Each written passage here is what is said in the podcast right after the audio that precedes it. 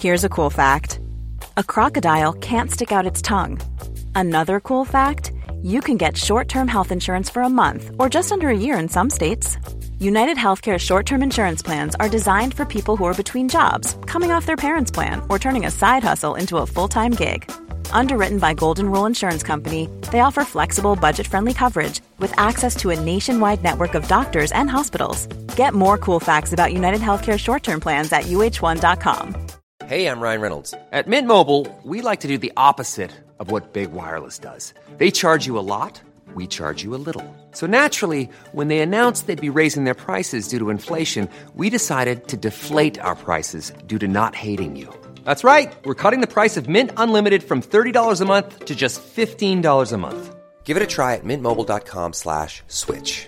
$45 upfront for three months plus taxes and fees. Promo for new customers for limited time. Unlimited more than 40 gigabytes per month. Slows. Full terms at mintmobile.com. There's never been a faster or easier way to start your weight loss journey than with PlushCare. PlushCare accepts most insurance plans and gives you online access to board-certified physicians who can prescribe FDA-approved weight loss medications like Wegovy and Zepbound for those who qualify. Take charge of your health and speak with a board-certified physician about a weight loss plan that's right for you. Get started today at plushcare.com slash weight loss. That's plushcare.com slash weight loss. plushcare.com slash weight loss.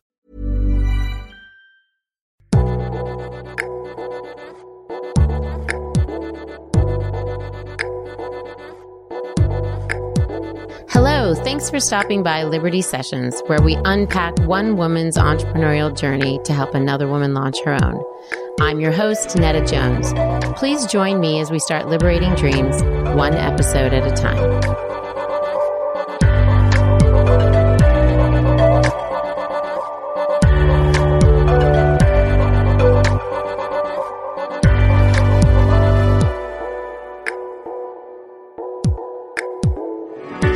All you Liberty listeners. Here we are again, um, this time with author, best-selling author Jillian Lauren.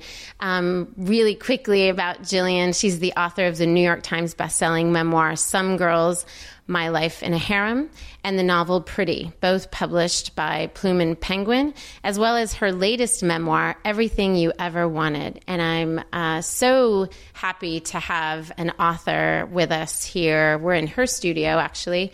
Um, to learn a little bit about her background and what it took to get uh, to the New York Times best-selling author list, but also to give us some advice on how on how you too can pave that path for yourself. So, Jillian, thank you so much for being with us today. Thank you so much for having me. Um, why don't you tell us just a bit about what it means um, and what it took for you to become a best-selling author?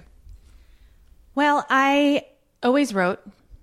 I, had been writing since I was you know, probably seven or eight. You know, always kept a journal, always wrote poetry, wrote stories. Uh, but for a long time, I really thought that I, I didn't even think about that. I just thought, oh, I, I want to be an actress, you know, I'm like Way- heading way straight for glamorous, the stars. yeah. And uh, I'm not going to like toil in a corner all day long. and uh, anyway, so I, um, I went to New York. I was, I was really young. I went to college when I was 16 and, uh, and pursuing acting work. Okay, wait, you know, was very fun. So, were you just like a smarty pants? College at sixteen? You can say our listeners. Yeah. are- yeah. we're we're kind. We let no. We want you I to tell the truth. was uh, always uh, just gunning to. I, I couldn't wait to be a grown up. Okay. You Get know, I just out. I wanted out. I wanted. I grew up in suburban New Jersey. I felt like I had been dropped from a spaceship. I Okay. was, there was no one like me around me.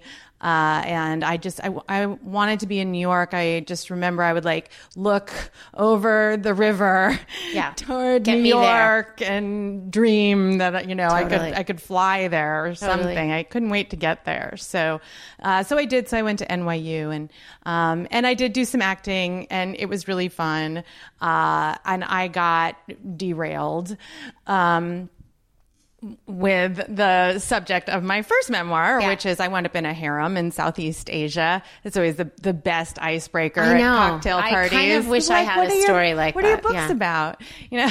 Yeah. Oh, wait for this Ah, one. Yeah. Well, my first book's about I was in a harem, um, and uh, and you know, and, and what that means is, you know, essentially, I had a very, very, very, very, very rich boyfriend who had a lot of other girlfriends too. Yeah. You know, that happens. that happens here in the States too. You didn't have to go all the so, way back yeah. there. And mine Yeah. was The Prince of Brunei. So I did write a book about that. Um, but really, what happened, I mean, I, I got derailed, definitely derailed from my, my acting aspirations because I was there for about a year and a half. And, um, but what happened was I really rediscovered myself as a writer or began to discover myself as a writer because what was going on around me uh, was so interesting and so surreal um, that I started writing more than just, you know, oh, you know, woke up today and Brad is cute and I am fat and I, you know, like, which Yeah. is like what every journal entry Yes. up until that point says, you know, and I'm crying and Why isn't this working the way I wanted it to? Uh-huh. Was that part of actually the draw to leave and go have this not at adventure? all. I mean, the draw was really. Uh, I mean, I, I always think it was sort of like a perfect storm of things. Of just like I'm a very, I'm a very kind of wild, adventurous person. Anyway, like Yeah. that's just my nature. Um, and I also had a difficult adolescence. And, uh, you know, so by the time I was like ready to go out into the world, I had not terrific self esteem and very few boundaries. so, Yeah, you which know, that's a a really good, right, yeah. That's just That is a like a perfect perfect, storm. harem Yeah. girl.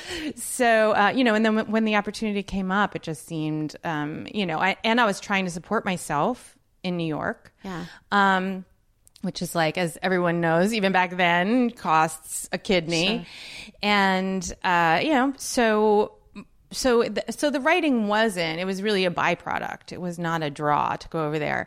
Um, but I did sort of start to notice things more, you know. And I was very lonely there uh, and pretty depressed. But what I found was like I met my old friend again, my writing, you know, and and I was able to like I was started to write down how people were talking and what things smelled like and and the you know the details and what things look like and I mean when I went to write that book almost 20 years later um you know, I, I think people often will have the misconception that a memoir is your diary, and it's not by any stretch of the imagination. But to be able to draw from those details that I had written down that, you know, it's, are very hard to remember almost 20 years later um, was really a gift. But basically, what I found is that the writing gave me a sense of meaning, you know, and I was somewhere that was feeling really meaningless that like I didn't have any real like spiritual or moral, you know, anchors or or family around me or even friends. And um and so that I that I was able to like put my own frame around the world, um, and that was totally intoxicating to me, and and it still is. That's still the thing that keeps me writing. is that, it, you know it gives me, the world around me meaning. It gives me a reason to look at things. It gives me a reason to listen to people. You know, it gives me a reason to have a conversation with somebody in an airport. Um, I did. I wound up going back to college after that and uh, you know and and did all kinds of crazy things i mean it took like eight years for me to get my degree i mean i never i always have to make things really really hard Yeah, sure. I have a little bit of that in me, too, so I that's get my it. superpower is Yeah. i can make things really hard It's a it's a good superpower. It helps you to understand your own kids. Like I Yeah. I feel like because I had that, I look Yeah. at my kids and I'm like, yeah, yeah, I know. You're just going to learn the hard way. you compassion, I think. Sure. If you have a real talent for making your life challenging, Yeah. give you compassion for others. Um, but I I was writing really consistently after that. I published stories, you know, and articles and things first. It wasn't like the book was was the first thing, but yeah, it really was. You know, it probably took me about fifteen years. And along the way, were you getting paid for your writing for these articles and other things, No. or was it was it something that it was just something you needed to continue I to was do doing as a passion hair. project.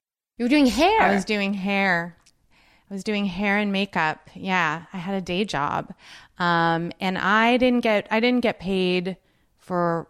Let's see, is that true? I didn't get paid for one word of my writing until. Yeah, I think that that's true. I didn't get paid at all until my first book came out. was that ever the goal? Um, you know, all I wanted was to publish a book. Okay. Like all I wanted was to publish a book. What happened after that was like I couldn't have even I couldn't have even dreamed it. Yeah. I wouldn't have dared. Um but you know, and and what happened was like I have a career. Yeah. Um and it's a career in the arts. It's a career with you know Sure. Ups and financial and, emotional Sure, and absolutely. all kinds of ups and downs, but I've, I've got Would you have it any other way? Um, with the would I would I just have the ups and not the downs? No, or would would you- I would have you career not not arts? Would you not Oh no, be- yeah. absolutely not. Um, I was uh, actually um, just reading today uh, that it- David Mamet has said about like a career as an actor, a career as a writer, that if you have a fallback, you will invariably fall back on it. Like there's such tough careers. I just, I really was a terrible hairdresser. And I did not like it a bit. Like seriously, when I, Scott, my husband, a- after um, we had moved in together and, and been together for a while, and he was finally just like, why don't you go to graduate school and I'll support you for a couple of years while you do that. Um, and I, I still say to this day, it was just so he didn't have to have me do his hair anymore. That's a really expensive non haircut. Really But expensive. look, it totally paid off for Yeah, him. it too. did. It And now did. he's like, get to work. Let's churn out another book. So, okay, so go back to the writing really was to fulfill something. And even the writing when you were living in the harem, you were not writing so that you could one day write a book. I you were writing for yourself. thought- I never connect. thought I would write Okay. a book about that. And in fact, um, my my memoir, which came out first, so some girls, the the harem memoir, the harem book that I will never live down, Yeah. came out first. But it was the second book I wrote. I wrote my novel first, and I when I went to graduate school, I said I'm I'm never writing that book. I'm never writing the harem book. Really? Yeah, because I I knew because I knew I would never live it down because I knew that then I would I would forever be the harem girl, you know? And uh and then so I wrote my novel and I I, I always thought I'd just write fiction. I didn't think I'd ever write nonfiction. I had a total attitude about memoirists, you know. Yeah. Isn't that always how it is? so And then you find yourself in that same Um, situation. Yeah, it's just it just you never you think you know, right? Like I really thought I knew who I was and who I wanted to be, and really, you know, my my calling was elsewhere. Um, so I so I wrote my novel, um, and I got well. Oh, actually, uh, my novel that got published was the second novel I wrote. I wrote a novel it uh I, I always i'm always hesitant to tell this story. Like i want to tell this story but then i feel i feel like it's both encouraging and frightening because i'm like it took me 15 years. But and it's the truth. like what? But and it is the truth. easier for people to hang on to. so i wrote a i wrote a novel. It i got a super fancy agent it was the like it was very experimental. I was like, I'm the female Bukowski. I'm like, it was like all about like drugs and there was no narrative arc. It was just it was like Just out there. yeah. And uh and anyway, so but you know, it it, it was good enough to get me that far anyway. And so I was just like, I have it made in the shade now. You know, I remember Scott like took a picture of me the minute that the agent called me and I was just like this happiness. Um and uh, you know, and I and I don't mean to like nothing will take that moment away. But you know, what happened was a year went by, and and and then I- and he didn't sell it, and I couldn't get him to return my phone calls, and I wrote another novel in the meantime, and uh, and then when I, when I sent that novel to him, he didn't want it, and I I was just like devastated. I was just holding two unpublished manuscripts in my hands. Like That had you- taken how long for you? um, well, the second one took two years, and the first one took longer than that. Still doing hair? oh Or- yeah, Okay. yeah. Okay. Um, the the the second one I finished in graduate school. Okay. So, you know, it was a really, it was like a long slog. And I, and so then I, um, I sent out cold queries to like 20 different agents, um, and got rejected by all of them except one. Um, Just takes one. it just takes one. It does. She's still one of my closest friends. Um, She picked up the book out of a slush pile, which almost never happens. Almost always, an agent's going to look at your material because you're recommended to them by some, like they get so much material, Sure. you know, or some intern reads it and maybe they like, Like, it, or maybe this. they don't, there's or maybe you know. Yeah. But she picked it up and she loved it and she believed in it. And then she, so then she represented me and she tried to sell it for another year. And at the end of that year, she was like, we need to re strategize because I can't sell it. And, uh, and I said, you know, I, ha- I, I have like one last card to play here. And I was like, yeah, this thing happened to me when I was 18 years old, and and it's pretty Was weird. her it's jaw a pretty good hook. dropped the whole time? Like she was like, I can't believe you never Yeah. told me this. But also, you know, very much to her credit, um, she was like, "Do you really, you Is really want to write this tell? book? Yeah. Like, Good for her. obviously, you you can certainly write this book, and it's a very it's a great hook, you know. But like, is is this material like what's calling to you Mm-hmm. right now? And and are you are you ready to put this out into the world? Um, and I said, I don't know. I'm not sure. Let me let me start to uh, just engage with the material and see. I was like, give me three months. I'm going to write a book proposal. So, so I did that. And in doing that, like I really did a lot of soul searching and I, you know, read through all those old journals and I, I went and I interviewed people like I interviewed old friends, old boyfriends, like as if I was researching someone else's life. And, uh, and, you know, and I, I came up with this book proposal you know, like so many years of rejection. I was so depressed and I was having back problems. I remember like lying on the floor of my house and also we couldn't get pregnant. So like all I wanted, I was like every year I was just like, this is the year for a book and a baby. Yeah. Book and a baby. Anyone's listening? I'm ready. just a little book and a Yeah. super little baby, you know? And like none, neither of those things was happening. I just remember lying on the floor being like, I can't do another year of this. I will kill myself, you know? And then the next year would roll around and I'd be like, yeah, not yet. Oh, I don't get kill myself yet. Yeah. It's like I'm gonna maybe one, off. one more year. Yeah. And, um, and I guess like really at the bottom of it, I just like, there's something like very core piece of me, even though I'm an artist and I'm racked with self doubt and self hatred. Those are two of my favorite things uh, to spend my day to spend my day feeling. Um, I do have this piece of me that that believes in me, oh, and always has. And I knew that there was a place for my voice in the world. I just had no idea what that was going to be.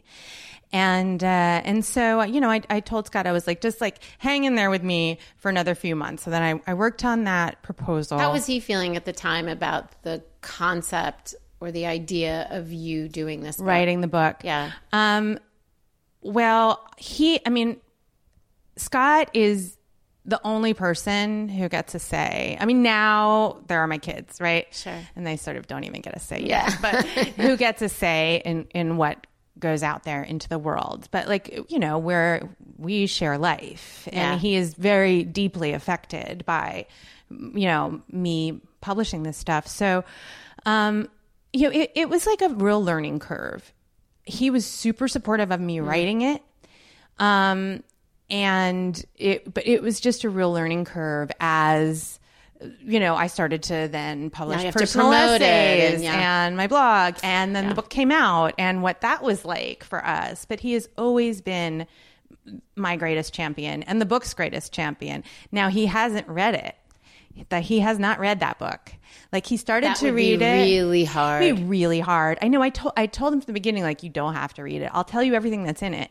You don't have to read it. Yeah. And and he and I did. I told him everything that was in it, so he knew and was prepared and for was any prepared questions or anything that he would hear. And he, he was like, I, I, you know, I'm really proud of you. I want to try. And he read like four pages. He's like, this is pissing me off. And I was like, yeah, don't read it. So to this day, he hasn't read it.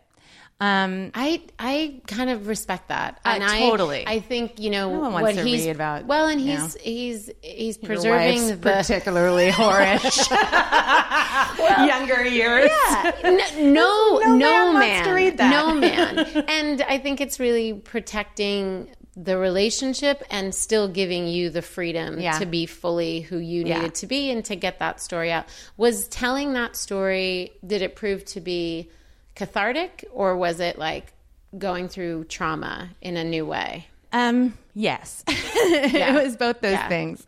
Um, well, what happened is I, I wrote the proposal, and what I found was I, I did actually find the process of of starting to write nonfiction, and you know, and thinking about memoir and narrative persona, and like uh, like I found it all really exciting, Yeah.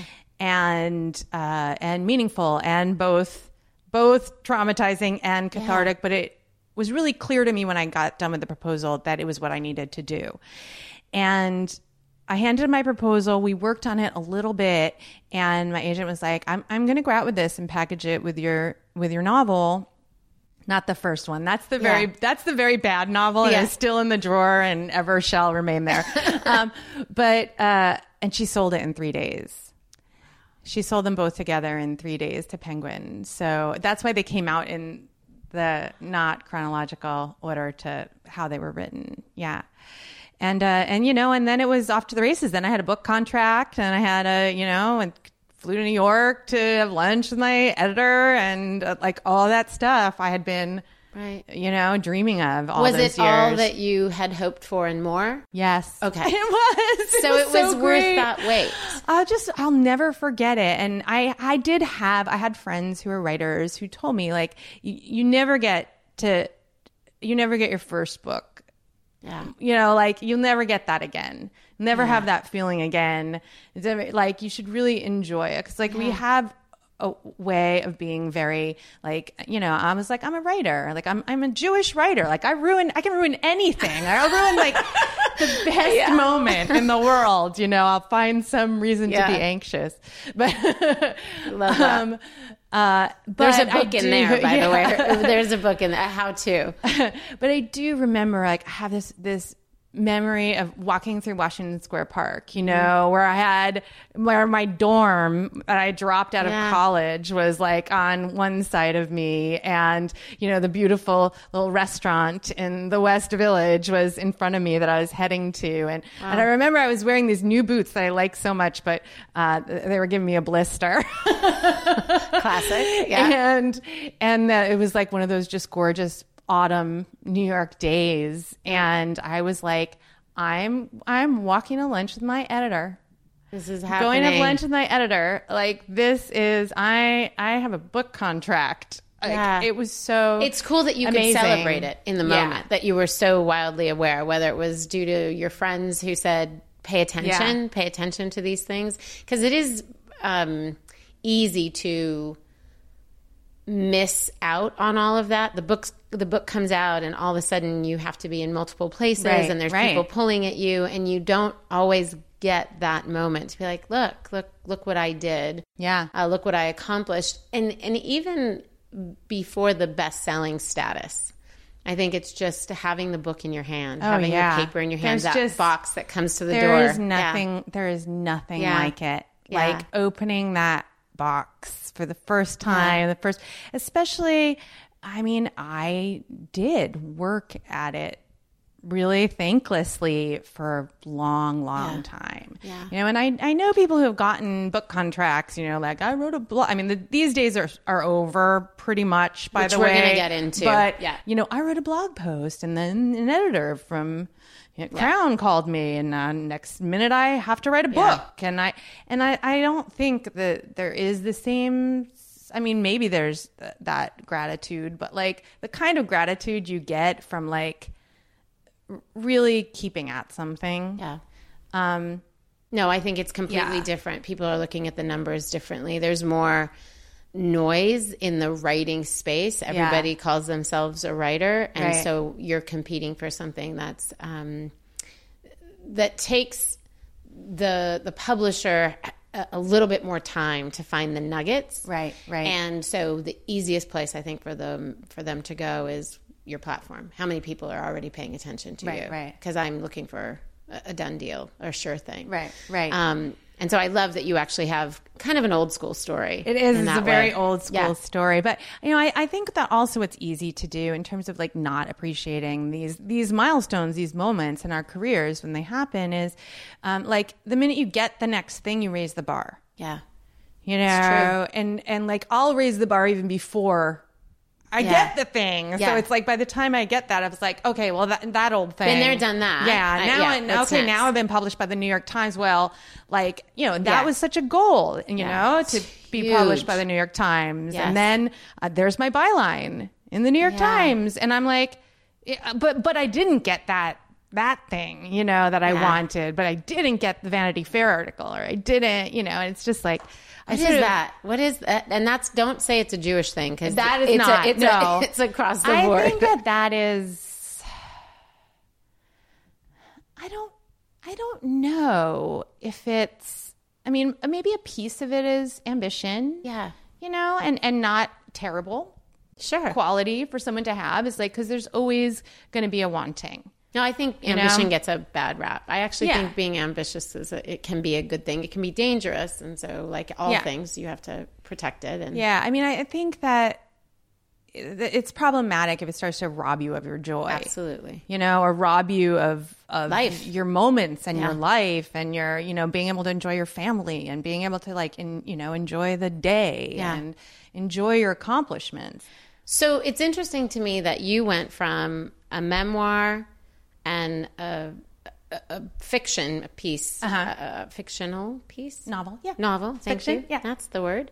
Um, and then back to a memoir when you earlier on said that's the last thing I thought I wanted to do or be, Right. and now you have two under your belt. Yeah. So tell us about that process. Like, okay, I've got these two under my belt, and I'm going to go back to the memoir piece. Again, was it fueled by this is something I want to do? I felt comfortable, or was it I have a story to tell?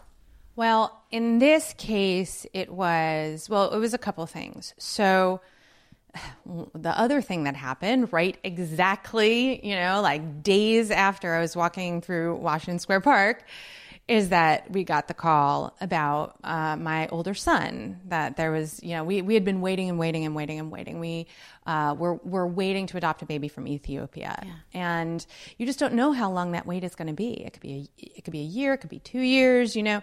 So I got my book contract, right? So I just signed on the dotted line that I'm going to deliver a book in a year, and yeah, I know. And like months, just like Oh, it wasn't less when a, month year later, uh, like the book was finished. It was during the year of Oh, writing yeah. the book. Oh well, there's a nice twist. And then, and so then we got the call. Like they're like, "There's a beautiful boy," and they, you know, they sent us the pictures, and uh, you know, and then we were getting ready to go to Africa. So I'm starting the book. I mean, I had the first three chapters done, um, but ish done ish a draft of them done um, but essentially i'm starting the book and like packing to go to africa and to pick up a baby, Yeah. not just to go on. A, it's not safari. I know. Wow. Yeah, it was. It was wackadoo. It was like I I can I can almost not even remember it. Yeah, like I I, would write. I would write all morning, and then I would lie down and cry. Yeah, of course. and then It's probably good. And then I would get up and just like go and obsessively, you know, nest and Yeah. buy baby clothes and baby crap. And you know how it is, like Yeah. the first kid, yeah, like every they get it all. every all the junk. Food Yeah. grinder, food mill, little frozen food cubes. Totally. My you know. poor third one is like, just feed me. If you would just feed me and on time, that'd be great. Yeah, Yeah, just I like, know. can you hand me that box of dry cereal? Like, you're fine. You're going to be fine. Okay, so it's also interesting to me emotionally that you were going into your past and your future Yeah. at the same time. Yeah, I mean, what the way exact that's a, that's a great observation. The way that I was thinking of it was like I was like I have no present Yeah, right now. yeah. I'm totally in the the past and the future. My present was really, you know, was just was the writing, you know, and the preparing and just stressing about the baby. So, advice to our listeners: don't adopt a baby while you're writing your about know, to worked. be New York It Times. worked, Yeah, it did. Or maybe perhaps the, the advice is go ahead and do that. yeah, Adopt like I think it's actually in. I think I wrote it in the book. My grandmother always used to say, "Pressure makes diamonds," you know, Yeah. and it was like such a kind of weird ad- adrenaline fueled, like crazy. Like I mean, you know, it's my first kid. We've been waiting for so long. I was, you know, writing this memoir about this very difficult time in my life, and it was like I was just my heart was just so wide open. Yeah. you know, from like all of these experiences. So then I had a baby. all of a sudden I had a baby. You know, my husband travels. My husband's like in Korea and um and uh and I have this book do. and you know, at first we were very, very at- attachment parenting with Tariku and we did this thing called cocooning where we didn't, you know, cuz we were trying to bond with him and he was already 11 months old. So you Yeah. have to Make of- up for that You got to make up for it, right? Yeah. And so we weren't leaving the house at all. We were just like we were the only ones who would hold him, and so I was like, you know, no babies. Like, I'm, uh, maybe I'll never have a babysitter. Yeah. you know. oh, that face. Meanwhile, you cut to you know five months later, and the book deadline is coming up, and I was seriously calling the teenage pot dealer on the corner. Yeah. I was like, What- what- You know, I need you. Yeah, Come up here. I was like, can you just come, just hang out Yeah. in the backyard for a Yeah. little? I'm, you're not doing Yeah. anything. Yeah. I know you're not doing anything. fine. Pay a few dollars. I'll feed you. You can smoke. You it's can- fine. Just yeah, stand just- outside. can you just stand out there with my baby? Yeah. And uh, yeah, so it, it was it was pretty funny, but you know, I I did it, yeah. and um and so as I was doing that, so it was incredibly um you know very lonely time for me right? Because like what else did i have time for? Um and i think you know m- many new mothers feel very isolated. So i started blogging. I started a blog um about my experience with my son and i started it off just for like friends and family. Just i had so many pictures and everyone wanted to know. It's What like was going interesting on and had story. People you know? Sure. and I just didn't have time to tell them all the Sure. story, you know, of our weeks in Ethiopia, of our, you know, so I, uh, so I started just writing it, and then it became really important to me. Yeah. So was it hard for you to go from writing a book, which hadn't been published yet, but then to blogging? Did you view one as more serious than the other, or was it I just was right, I'm doing them both at the same time. Okay. Um, and and yes, I did. Okay. They were really different. They were very different voices. Um, but in retrospect, I think that the blogging was very freeing for me. Um, in terms of you know, like like writing a book felt like having my first book contract felt so laden with you know and I, I felt like i had to prove myself. And i you know especially writing a book about uh, you know a rather outre experience. And uh, you know I, I really felt like i had to uh, you know show everyone that Yeah. i was a serious writer I was going to say you didn't want it to be about the the scandal or the fantasticness of it all, but so about I had the all writing that too. pressure on myself, you know, which I actually um, think, you know, which which really was not there for the second memoir, and I think that that the writing's better for it. You know, all that pressure. Yeah. Um, you know, like uh, I think that it can make it a little stiff at Yeah. times. Um, but the blogging was like very much more conversational. Um, I, I didn't, I wasn't writing it like to be a blogger. That was not, I didn't care. I was just writing it to share our story.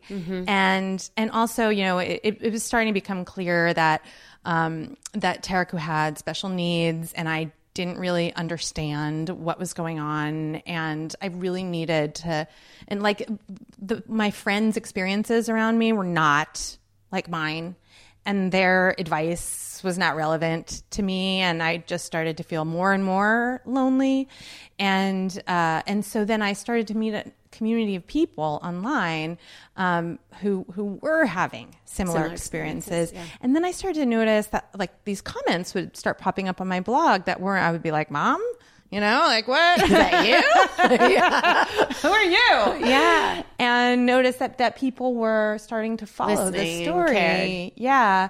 Well, there's a quality about your blog writing that is very uh, um, educational. That's not the word I want, but that you're a teacher. I feel like there are several of your posts that I've read that I leave, and in many blog posts, people leave more informed, but there's something about your ability to sort of turn a light switch on things and Yeah. and and shed light on things that are whether it's because they're taboo or because your ability to call us the reader out on something that is um, kind of universal Right. is there's something very tender about it and it's not Thank because you. you're using tender words necessarily it's because i think you're shedding light on truth I think I found my way to that, but it probably took years. Yeah.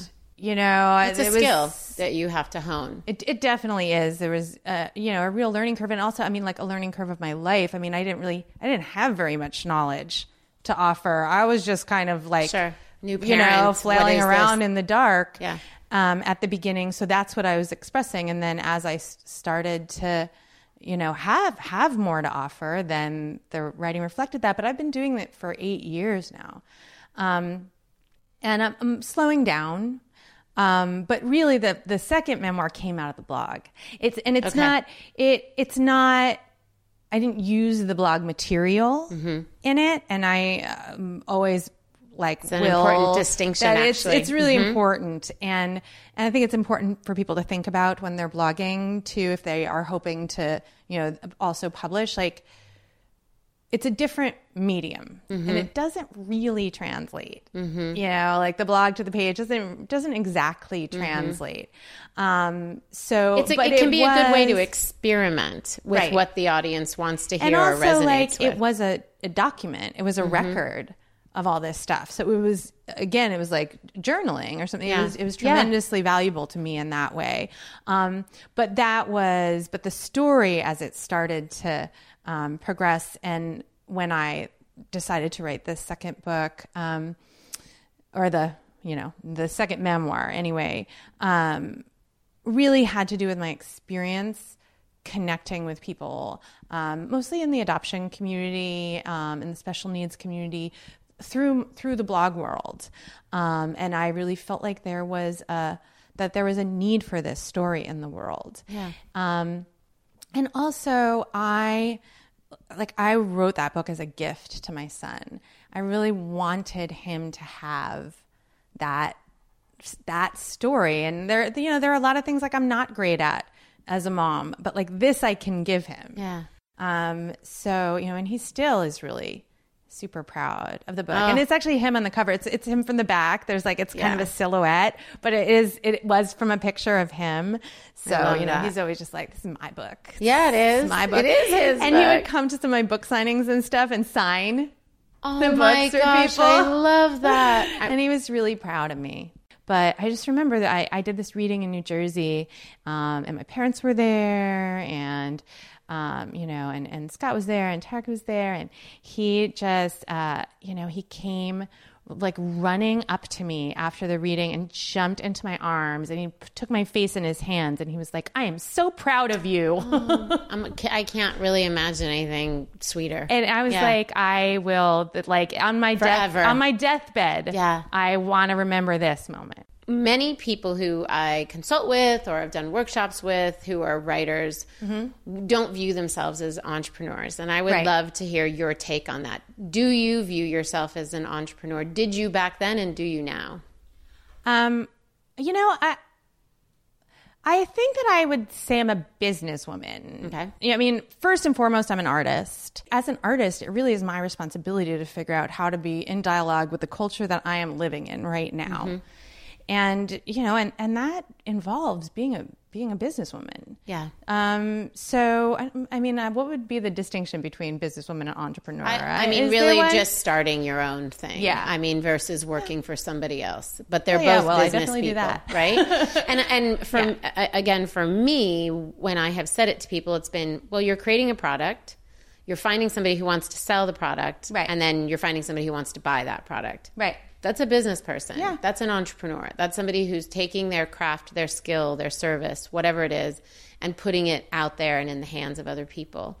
And I think that the strategy that's involved in thinking about how you get your art, your pro- your product, your creativity into the hands of people is an act of entrepreneurship. It Yeah. takes that way of thinking. So I like I like to tell people who are thinking about whether it's a blog or writing a book or whatever it is, think about how you're going to gain that audience. Think Right. about what that audience wants to hear, not to minimize what you have to say, but Right. how you can say it or how, how is it relevant. Getting your art into the hands of people Right. is an important thing.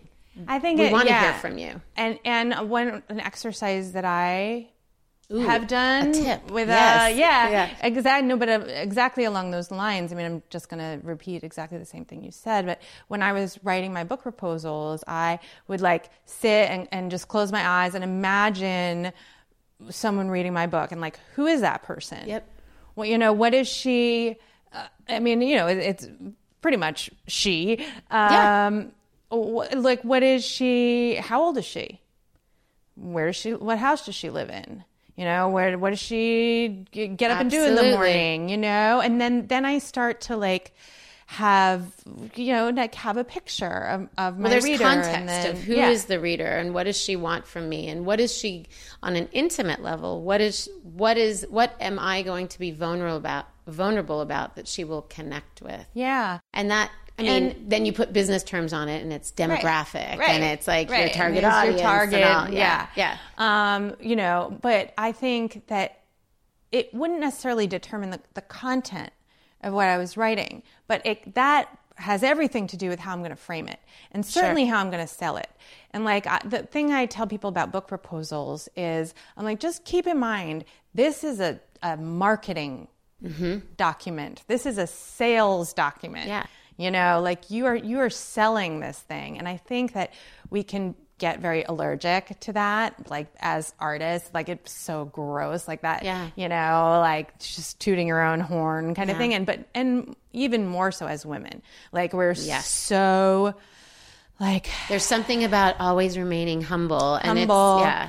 Yeah uh, you know humble or and and we're not the only i mean it, it is a, a cultural Absolutely. thing, you know, that you know, because otherwise, you know, we're we're bitches or we're you know, like ball busters or where you know, like think about a- any one of a million things that people call women who are assertive. Yeah. Um you know what that I- they would never refer to a man that way. And it takes another woman I have found to give that woman permission to be seen as who she is. Mm-hmm. And there's no there's no lack of humility in that. There's it's it's fully human to embrace yourself as who you are and to give to the world who you fully are. There's no reason to hide in some weird shadow of that.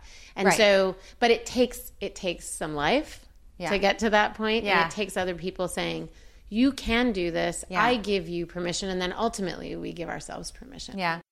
Okay, so you've helped us transition to the second part. Oh, and actually, we've been in this tips part for a little bit. But um, I wanted to ask you more specifically did it get better or easier um, to ask for more or to have boundaries by the time you were putting out this third published piece? Yes. Okay. Um, but that doesn't mean it's easy. Yeah. But it's easier. I mean, certainly, you know, when they when they were first, you know, when I got my first thing, I would, you know, I would was never just have like, thought, like, oh, yeah, you know, they're like, here's, here's this stick Yeah. of gum, and we're going to publish your book. I would have been like, oh my god, it's a juicy fruit. Like, yeah. Totally. and uh, but now it for sure it is. You know, I have a different sense of my own value, and um, you know, like I always say, you know, it, like you think that you're going to get your book published and you're going to be happy, um, and that's not true. But you will be happier. Yeah. Yeah. I'm like, I am happier, you know. And I did.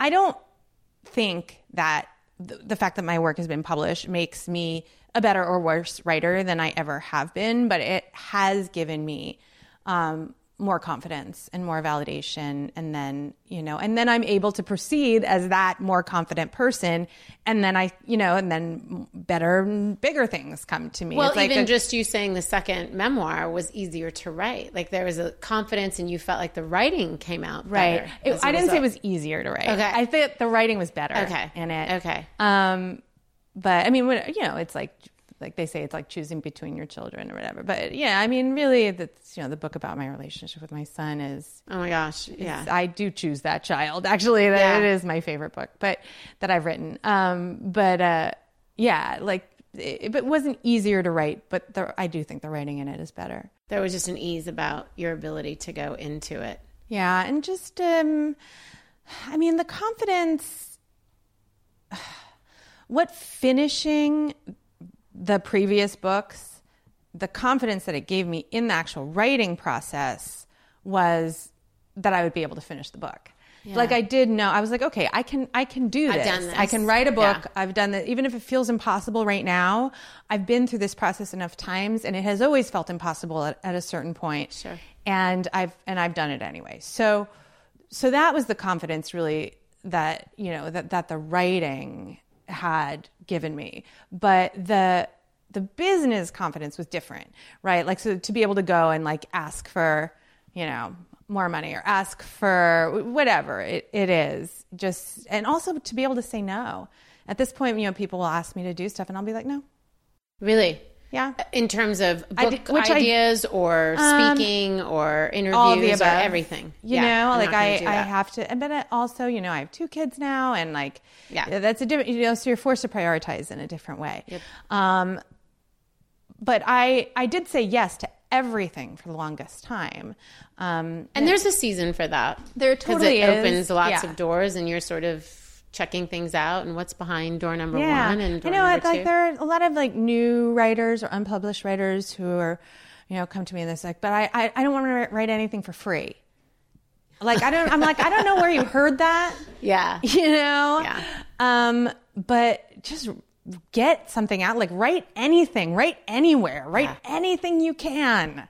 Give it away on a street corner. Yeah. Like, you know, once you start getting published, then like, and talk about, you know, getting some money for your So work. that's probably some good advice in terms of again the listener. I think I think I want this glamorous life that Jillian has, like, Right.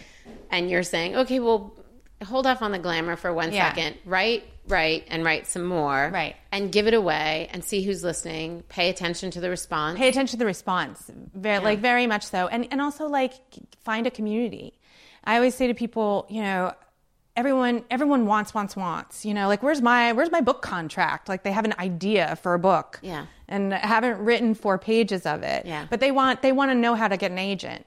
And i'm like why don't you find a community and become a part of that community and see what you can give to that community? Mm-hmm. Like if you want to write literary fiction, then you know there there are readings in your town every night of the week, and you can and authors need people to show up to those readings and are very grateful when they do. So go go see that's great. go see authors, go buy their books, go introduce yourself to them. You know, f- meet people who are in the audience, host a reading series. You know, like I, I host these salons at my house um, because I, I want to give back to this community, you know, and but but really the effect that it's had. I mean, I've been doing it for a few years now, and the effect that it's had is that I I have more and more and more connections. That wasn't the intention of it, but you But when you start giving, Yeah. then people are very eager to give back to you. You know, so I've hosted these wonderful authors in my home, and then when the time comes for me to ask for a blurb for my book, Yeah. I already have a connection forged with them. Yeah. So I can say, "Hi, it's Jillian. Remember me?" Yeah. you know, and back in the day. I had this one little request. Well, I like that advice too because it um, it kind of puts you in the center of that life. What is it Right. like to be an author? What is it like to be trying to cobble up 30 people to come listen to you at a reading? Right. Like, it, it and you also want to get readers. like you want to yeah. and not not just readers for when you finally publish, like you need early readers. You need friends you can exchange work with. You need, you know, people to put eyes on your work before you start submitting it to literary Okay, that's a great whatever. question. So, Yeah. how do you advise somebody who is maybe perhaps it's a blog they've started Mm-hmm. or they've started to write papers, the beginning of a book, whatever? How do you advise them to get other eyes, be willing to hear criticisms, Right. but to choose wisely who's Right. reading? Because I know even in business ideas, you know, people will say, well, I don't want to tell Uncle Jack because he's going to shoot it down. Right. Okay, well then don't have Uncle Jack read it. So Right. in writing, how do you exercise that and get better? Who do you choose? Um, I think it takes time, Mm-hmm. um, and you just have to figure out who you connect with Mm-hmm. and whose work you respect. Um, you know, like one of my most valuable readers um, is a, a woman, and and one of my closest friends. Um, although she moved to Portland, I'll never forgive her. But um, I met my first day in graduate school.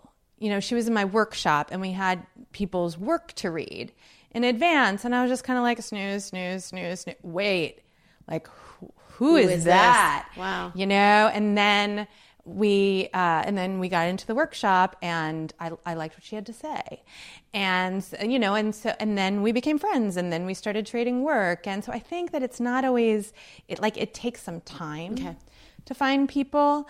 Um, and I mean, you and you can certainly go and take classes and take workshops and and things like that. I always think it's important to be very um, discerning about how you hear criticism. If you're criticized by a group in a workshop, you know, like I like just don't you don't have to listen to every single thing people say, you know, but I think that what you can get out of those experiences is you can find the one person in that group who you really find their criticism valuable and then, you know, and then start trading.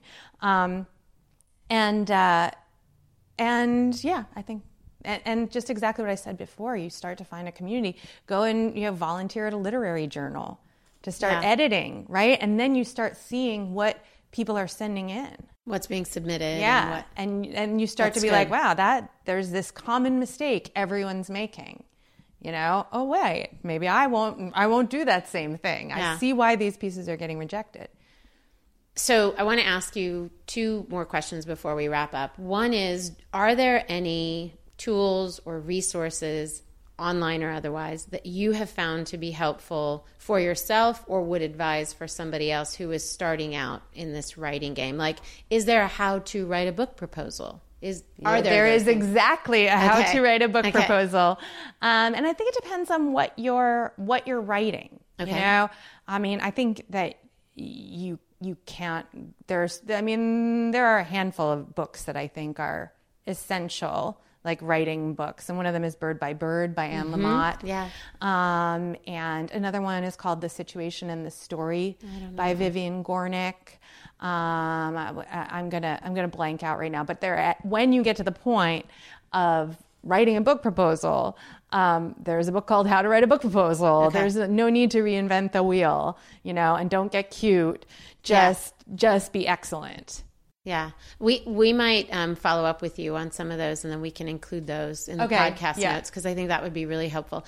Okay, the second thing is, um, I had talked about the idea of exercising that kind of writing muscle for a Oh, writing down the bones. Sorry, writing down Gotta the bones. Need writing down the We'll- bones. We'll, include that. one. um, but to for some people, it's begin with a blog because you can kind of on a regular basis get feedback from Uh-huh. from an audience. And also from the publishing end, like we said, your story is a little bit of one of the last Cinderella stories in terms of the old school. And then I put a proposal together. The publisher said yes, they loved my story, Right. and boom. Now, a lot of times, they're looking at, again, your numbers. Who's Right. already paying attention to you? I Give us some advice changing. around that. also is changing, though. Okay. Um, like I think it's gone through a, a couple different cycles. Okay. Because I think that one of the things that they have found, um, and uh, you know, s- sometimes by by publishing bloggers um, with really big platforms, is um, that that doesn't necessarily t- translate into book sales. So now, you know, numbers like, certainly don't hurt, um, but I don't think that they're the only thing that you need. And I think really what you need is an outstanding piece of work. You need to do outstanding work, and that takes some time. Yeah. Um, now, if you, you know, like are more of a more of like a personality or a like celebrity writer or you know, in in that case, um, then those sort of numbers are gonna They're gonna like, they're gonna show obviously up They're- because yeah. they're buying the book regardless, right? They want a piece Exactly. of that.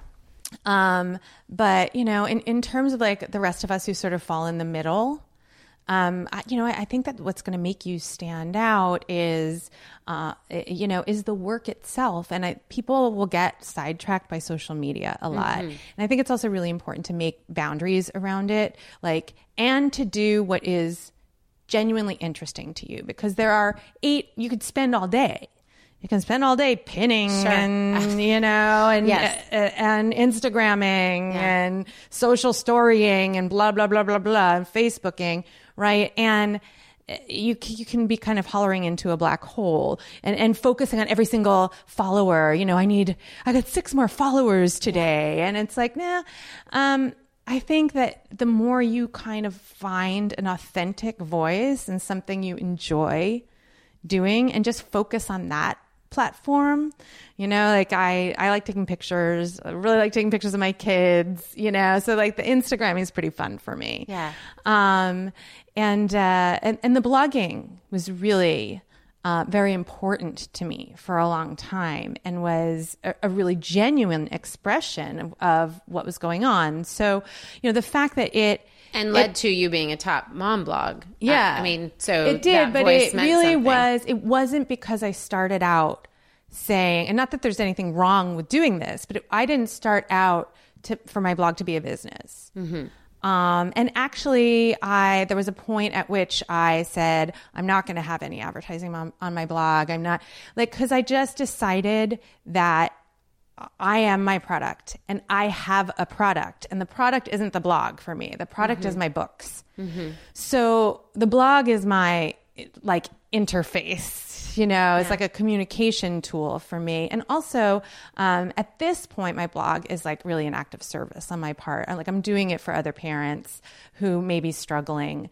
Um, I'm not, I'm not writing another book about motherhood. I'm not, I just, I keep doing it because uh, because I just I keep getting those emails. You know, I read that post and it was so meaningful to me, and we've been struggling with this thing with my kid, and I didn't understand it, and now I do, and and um, I mean, not to you know whatever be grandiose, but No, it's I, yeah, I see what I I know personally what your blog posts have done for parents who have been in your situation in terms of adopting, but also, like I said earlier, your voice um, has educated those of us who don't. We, you know, everybody has their story, and everybody's story is different. And I think coming through, looking at it through your lens. Has taught me something about my own kids, oh, about your you. kids, Oh, about so viewing sweet. kids in the world. And so I appreciate that. And I, I think for you, as an accomplished writer, it might not mean the same thing. But what I like about what you said with I'm not selling advertising on the blog, this is a place for me to have this dialogue is if somebody was going to pursue writing and, and they looked at the blog not as a business but that safe space Right. they might actually get to understand Yeah. see hone that voice sooner I than mean, later Absolutely. And the thing that that's nice about a blog is that, um, like I would have, I mean, there were times when I was blogging twice a week or blogging once a week, and I would have those goals and I would have those deadlines, and they were really manageable bites to take. Yeah. When you and you're saying I, I'm going to have 500 words by Wednesday, I can do this. and this is going up on Wednesday. You know, whether it's precious and perfect, you know. It's a little or- bit like working out. Like this Yeah. is going to happen, Right. and then you build that muscle in the process. Exactly. And and you know, writing a book is really a marathon. And you don't get to writing running a marathon like you don't just run a marathon. You have to train to run a marathon and and I think that it it can be very discouraging like that kind of long timeline to people like, yeah, you'll be done in a year and a half. It's very easy, like in that year and a half, to lose heart. But if you are taking these manageable bites and getting a response, and you know, it, it, it is, it's a muscle, and it, you know, you're you're definitely working it more that way. And uh, yeah, I just I think that if you if you hate Twitter, you know, like you're sitting there racking your brain trying to think of something clever to say, you know, and just loathing it. Yeah.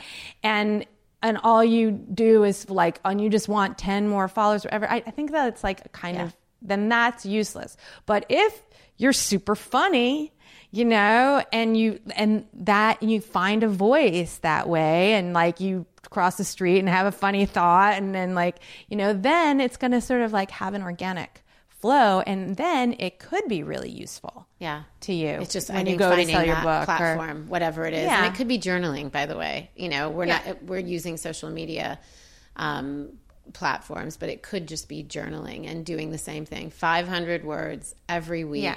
I must do this. Yeah. Um, yeah. And, and, and, you know, and, and building a platform is a different thing, Yeah. but maybe it's like a Venn diagram, Yeah. you know, Yeah. and there's there you go. I like that. in the middle. I like that. Yeah. Yeah. Okay, so I'm going to ask you one more question, or six more questions. Actually, it's kind of the fun part of Okay. the interview, and you just answer real quick.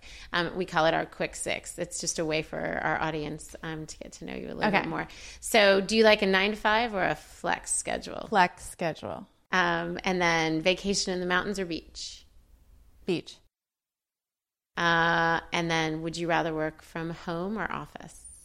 Both. And that does that depend on the day, or do you just yeah. It just depends on the day. Okay, and you're um, you feel like you're efficient and effective in both places. I feel like I'm way more efficient in my office, but sometimes it life. makes more. I mean, I wake. I right now I wake up at four in the morning to write, so Oh. I'm not going to go to an office at four in the morning. I'm going to write at my kitchen table Okay, yeah, Yeah. that makes sense. um, and then work alone or with a team. alone. Yeah, is there are there opportunities as a writer to work with a team? Yeah, I guess writing you're- TV. Yeah. Oh, okay, good, Yeah. good to know. Or I mean, some people have, have writing partners too. okay, so for those of you I don't. listening who like the teamwork, it doesn't mean you can't be a writer. Oh no, I mean television writing is Yeah. all Team. teamwork. Yeah. Okay. I've I've watched Thirty Rock. I know. I know. Um, and then, uh, do you prefer Thai or Mexican food? Mexican. Oh, I think you're our first Mexican. Really? Yeah. So many people said Thai. I love it. And are having taco night tonight. I know. I Yeah. love it. At one time, I had um, we I made tacos and it was like a Thursday or whatever, and my son, who's friends with your son, Uh-huh. um, so same age, said, um, "It's not Tuesday. You're not supposed to make tacos." And I was like, "Where did he get this? Where- I've never once said Taco Taco Tuesday. Tuesday. Must have been at school or something." Yeah. Okay. Last question. What does it mean for you to be liberated? Hmm, that's a that's a that is a great question. Um, is just to I mean I I that I just think about my imagination. You know, like for me, like to be liberated is to be liberated creatively because my life often, like I said, I have a real talent for making things hard, and my life is often pretty challenging and there's not a lot I can do about that. Like it'd be nice to be free of all these obligations, you know, but but I but I am free in my mind and I'm free in my work if I if I let myself be. You know, and if I make myself be, if I demand that I be free in my work. Um, and so that for me is being liberated. And I can always have it regardless of what's going on. I love that answer, and it reminds me of this. Seems a little heavy, but like when you think of people who've survived horrific circumstances, whether it's Holocaust or abuse Yeah. or whatever, they will often say that the freedom they had in their mind, the freedom to be creative, to hope for something more, is what kept them alive. Yeah. So Yeah. I love that. Yeah. I love that answer. Jillian, thanks so much for taking the time to be with us, for um, teaching all of our listeners a little bit more about what it means to be a writer. And we will have all of your books and the books you mentioned that would be helpful for writers um, listed in the show notes. Great. So thanks for everything. Appreciate it. It was great to hang out. Yeah, you too. Take care. Bye.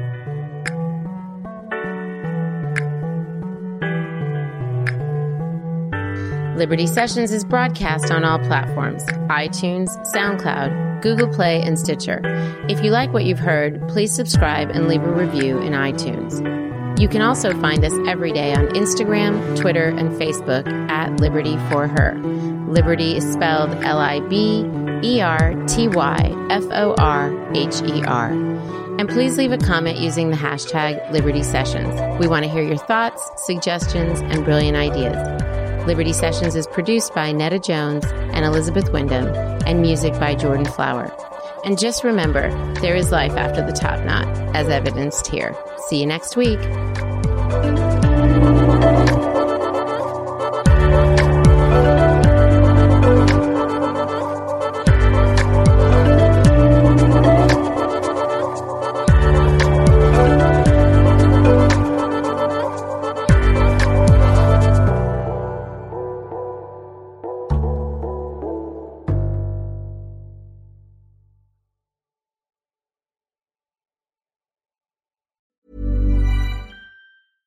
Ever catch yourself eating the same flavorless dinner three days in a row?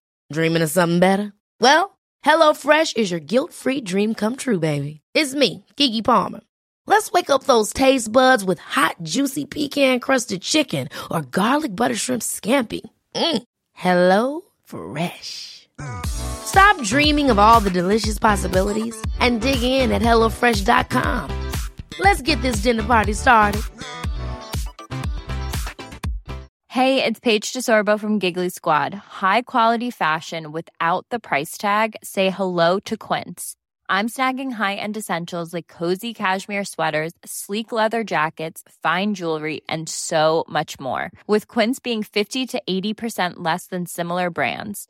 And they partner with factories that prioritize safe, ethical, and responsible manufacturing. I love that. Luxury quality within reach. Go to quince.com slash style to get free shipping and 365 day returns on your next order.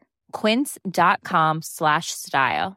Mom deserves the best, and there's no better place to shop for Mother's Day than Whole Foods Market. They're your destination for unbeatable savings, from premium gifts to show-stopping flowers and irresistible desserts. Start by saving 33% with Prime on all body care and candles. Then get a 15-stem bunch of tulips for just $9.99 each with Prime. Round out Mom's menu with festive rosé, irresistible berry chantilly cake, and more special treats. Come celebrate Mother's Day at Whole Foods Market.